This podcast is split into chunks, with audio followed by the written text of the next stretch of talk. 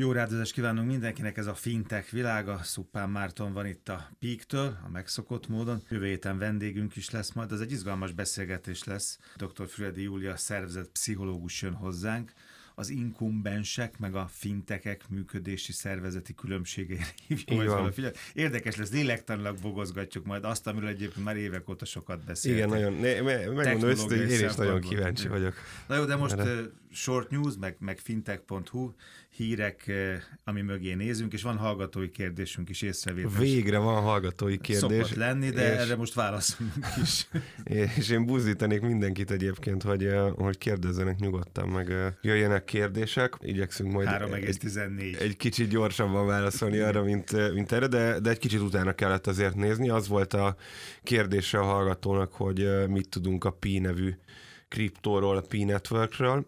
Megmondom őszintén, nem sokat egyébként, mert uh, amit, amit felleltem, utána néztem, ez egy olyan blockchain rendszer, egy olyan kripto devizát is magába foglaló blockchain rendszer, ami az első állításuk szerint, amit mobiltelefon segítségével lehet bányászni. Tudod, ez miért lesz nagyon trendi dolog, mert ez kiszűrje ezt a zöld problémát, hogy, hogy ezek a hatalmas számítógép parkok, micsoda energia falók és pusztítók, és hogy mennyire környezetkárosítóak. Hát most így, hogy csak egy mobilról lehet ezt csinálni, meg bányázgatni. A megmondom hogy letöltöttem az applikációt, és szerettem volna kipróbálni, annyi, hogy ha valaki hallgatja a műsort, és van éles regisztráció, küldjön nekem egy meghívót, mert, mert én invite only módon mm. működik, tehát csak akkor tudsz regisztrálni, valaki hogyha, hogyha valakitől meghívót kapsz, ez egyébként okos. Azt szerettem volna kipróbálni, hogy szerettem volna tudni reagálni erre az előző állításodra, mert azért, hogyha fél órát lemerül a telefonom, akkor az nem annyira, azt írják, az nem annyira azt ígérik, tehát azt, azt ígérik, ugye, hogy nem meríti le a telefont ráadásul. Igen, igen van. Szerettem igen. volna ezt az ígéretet, Értem, ezt az ígéretet ez tesztelni. Egy, ez egy állítás, hát nem tudunk utána járni. Ö, igen, igen, érdekes minden esetre.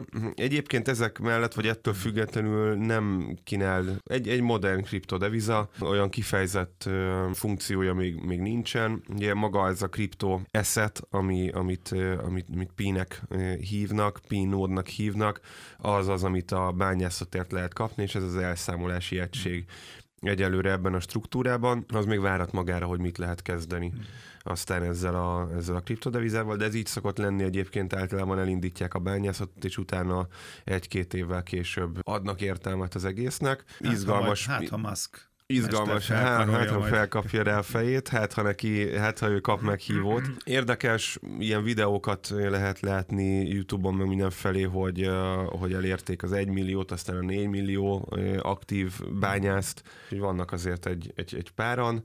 Amit érdemes tudni róla összefoglalva, hogy az első olyan kriptodeviza, amit mobiltelefon segítségével lehet bányászni, és nem kell hozzá hatalmas ilyen kriptobányász par, parkokat összerakni és felépíteni. Oké, okay, mehetünk tovább, amerikai neobanki piac. Igen, egy kicsit a mai adásban is, mint a múlt héten belenézünk egy-két témába, egy picit, picit ma kevesebbe, és talán, talán alaposabban. Amerikai neobankokról, igen, ahogy mondott, kijött egy nagyon izgalmas jelentés, és a jelentés mellett hirdettek egy, egy, egy jelenlegi első helyen állót is, meg adtak egy sorrendet is, illetve tettek egy, egy merész becslést a jövőre nézve. Igen, hogy a tendenciák látszanak, ugye mennyire népszerű, mennyire válik népszerű Amerikában. A, igen, a igen. Ami, ami nagyon izgalmas, Tolás. és talán, talán szerintem a legizgalmasabb információ ebből a, az elemzésből, ezt valahogy most a, a fintech.hu a hétvége folyamán szombaton, vasárnap, vagy legkésőbb hétfőn rövidítve magyarul közzé is tesszük. Ez az, hogy jelenleg 20,2 millió amerikai bankol rendelkezik neobanki számlával, tehát az amerikai, vagy ez az USA-nak a lakossága, tehát az amerikai Egyesült Államok lakosságának durván 6,5 százaléka az, aki neobanki kapcsolattal rendelkezik.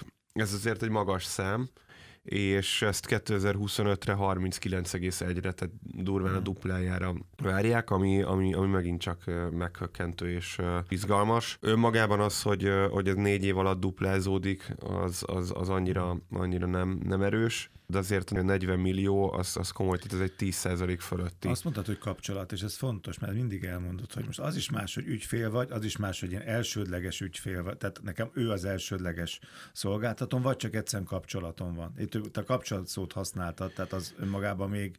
Igen, arról nem beszél, arról nem beszél ez a, a, az anyag, hogy, hogy ebből Mennyi az mekkora, mekkora arány az, aki aktív, és talán még fontosabb, hogy mekkora arány az, aki elsődleges hmm. bankjának tekinti a neobanki szolgáltatókat. Erre egyébként nagyon izgalmas, emlékszem, vagy emlékeznek a hallgatók, akkor egy kettő-három műsorral ezelőtt beszélgettünk a Körvnek a crowdfunding kampányáról. Egy, zárójel egyébként 9,1 millió euróval lezárták a, a kampányt. Meg nem is volt rá szükség. Igen, igen, igen, úgyhogy, de azért ez a 9 milliós tőke bevonás az komoly, tehát abból az, az már több, mint egy ilyen marketing értékű pénzbeáramlás. A, a Körvnek volt a white paperjében, amivel ezt a crowdfunding kört szélszelte gyakorlatilag arról egy, arról egy adat, hogy az amerikai általuk becélzott lakosság 6-7-8 bankszámlával, bankkártyával rendelkezik. Ez, ez hogyha, hogyha egy kicsit másik irányból is most nagyon a százalékok nyelvén akarunk beszélni, akkor lehet, hogy lakosság arányosan durván 7 százalékot jelent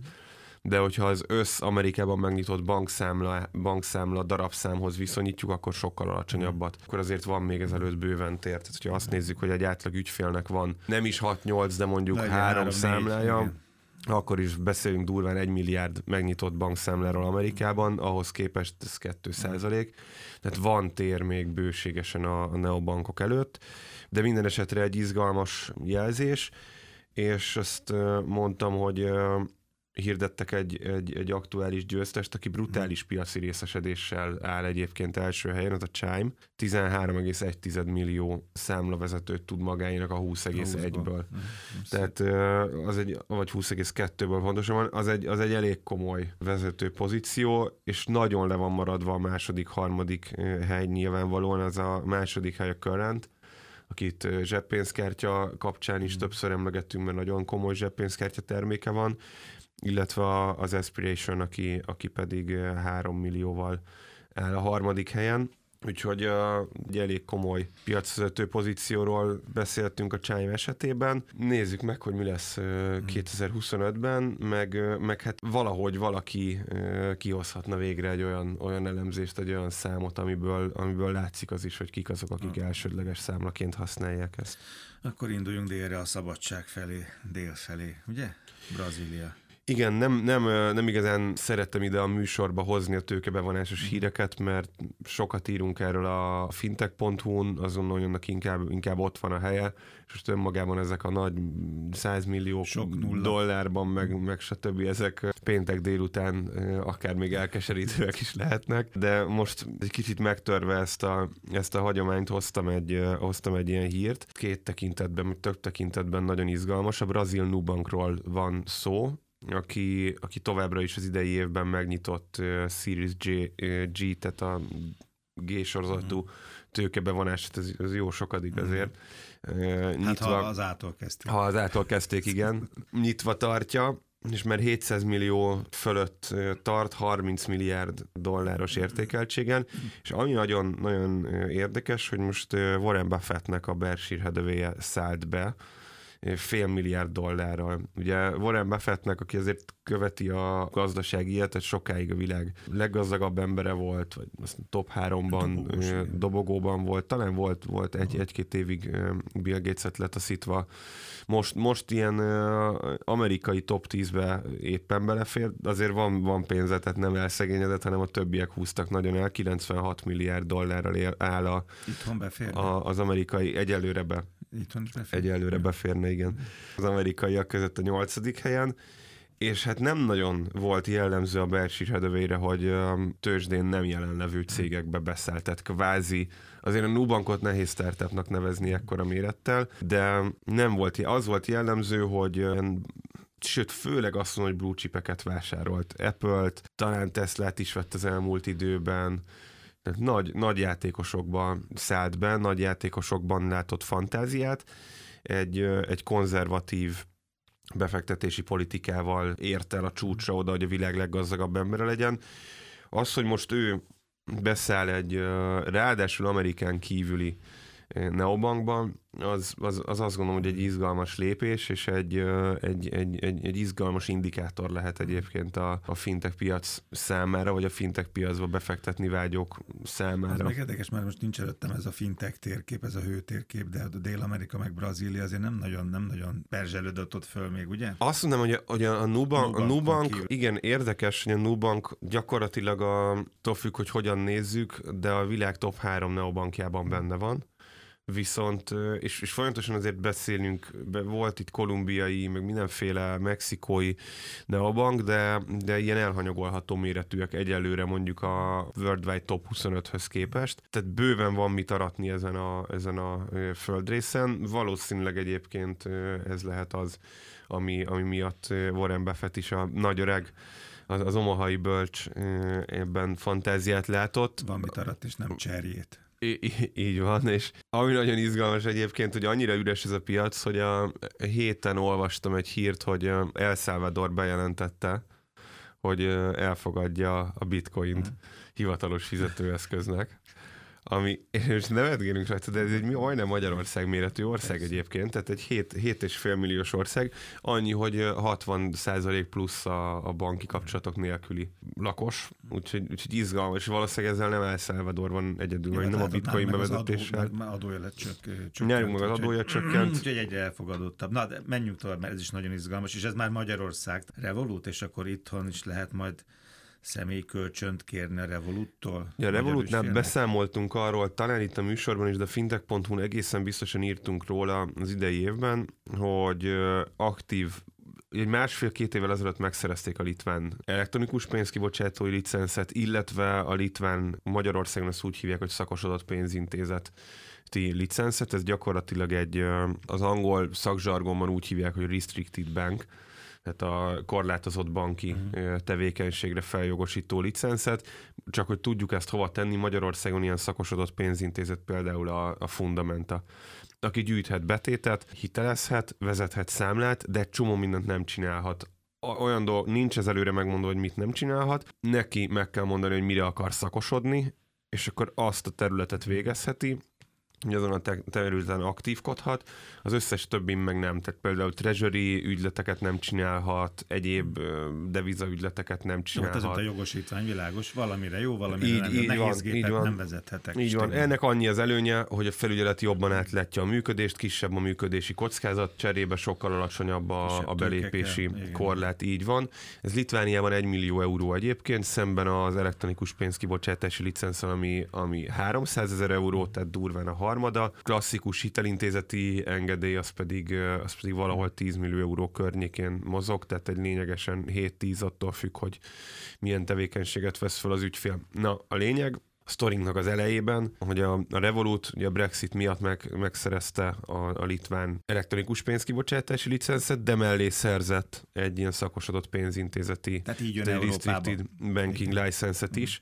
Igen, Azonban ahhoz, hogy Európában tudja folytatni idén január 1-től a működését, elég lett volna a, a, az elektronikus pénzkibocsátói licensz is, és mindenki lélegzett visszafolytva figyelte, hogy mit fog kezdeni ezzel a szakosodott pénzintézeti engedéllyel. Hát azt kezdte, hogyha jól emlékszem, akkor 10 plusz egy országban, tehát Litvánia plusz további 10 országban elindította idén a személyi kölcsön és hitelkártya szolgáltatását, és elkezdte az ügyfél pénzeket, akik a szakosodott pénzintézettel szerződtek, betétesként mm. kezelni. Tehát az ügyfél pénzeket, tudod, erről mindig beszélünk, hogy az elektronikus pénzkibocsátók letétként kezelik az ügyfél pénzt, tehát nem hitelezhetik ki. Bank, igen, aki forgatja így, végül is. Így van, ők viszont elkezdték, mivel van rá jogosítványuk kihitelezni, tehát el, el tudnak kezdeni majd, ha a kamat környezet olyan lesz, kamatot fizetni erre, és a másik oldalon pedig el tudnak kezdeni hitelezési szolgáltatást nyújtani. Magyarul abszolút betörnek a bankoknak a piacába.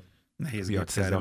lesz. Igen. Így van. Most a magyar piacsal az az érdekes, az Európai Unióban két típusú szabályozási struktúra van, vannak a, vagy két típusú szolgáltatói ö, ö, struktúra van, vannak a határon átnyúló szolgáltatások, meg vannak azok a típusú szolgáltatások, amihez helyi engedély kell. Magyarországon az elektronikus pénzkibocsátás, meg a pénzforgalom az határon átnyúló szolgáltatásként működhet, a hitelezés nem Sok más európai országban viszont a hitelezés is működhet határon átnyúló szolgáltatásként. Ezekben az országokban jelentette be idén a Revolut, és akkor egy ilyen hosszú felvezető után jutottunk el a pletykánkhoz, ami valóban megerősítené, mit, amit neked a tegnapi e-mailemben írtam, hogy ez egy pletyka, de nem ö, láttam ezeket a dokumentumokat, de, de több viszonylag biztos forrásból hallottam, hogy a Revolut beadta a Magyar Nemzeti Banknál azt a típusú licenszet, vélhetően ez egy, egy pénzügyi vállalkozási licensz, ami a KKV finanszírozóknak, meg leasing cégeknek van Magyarországon,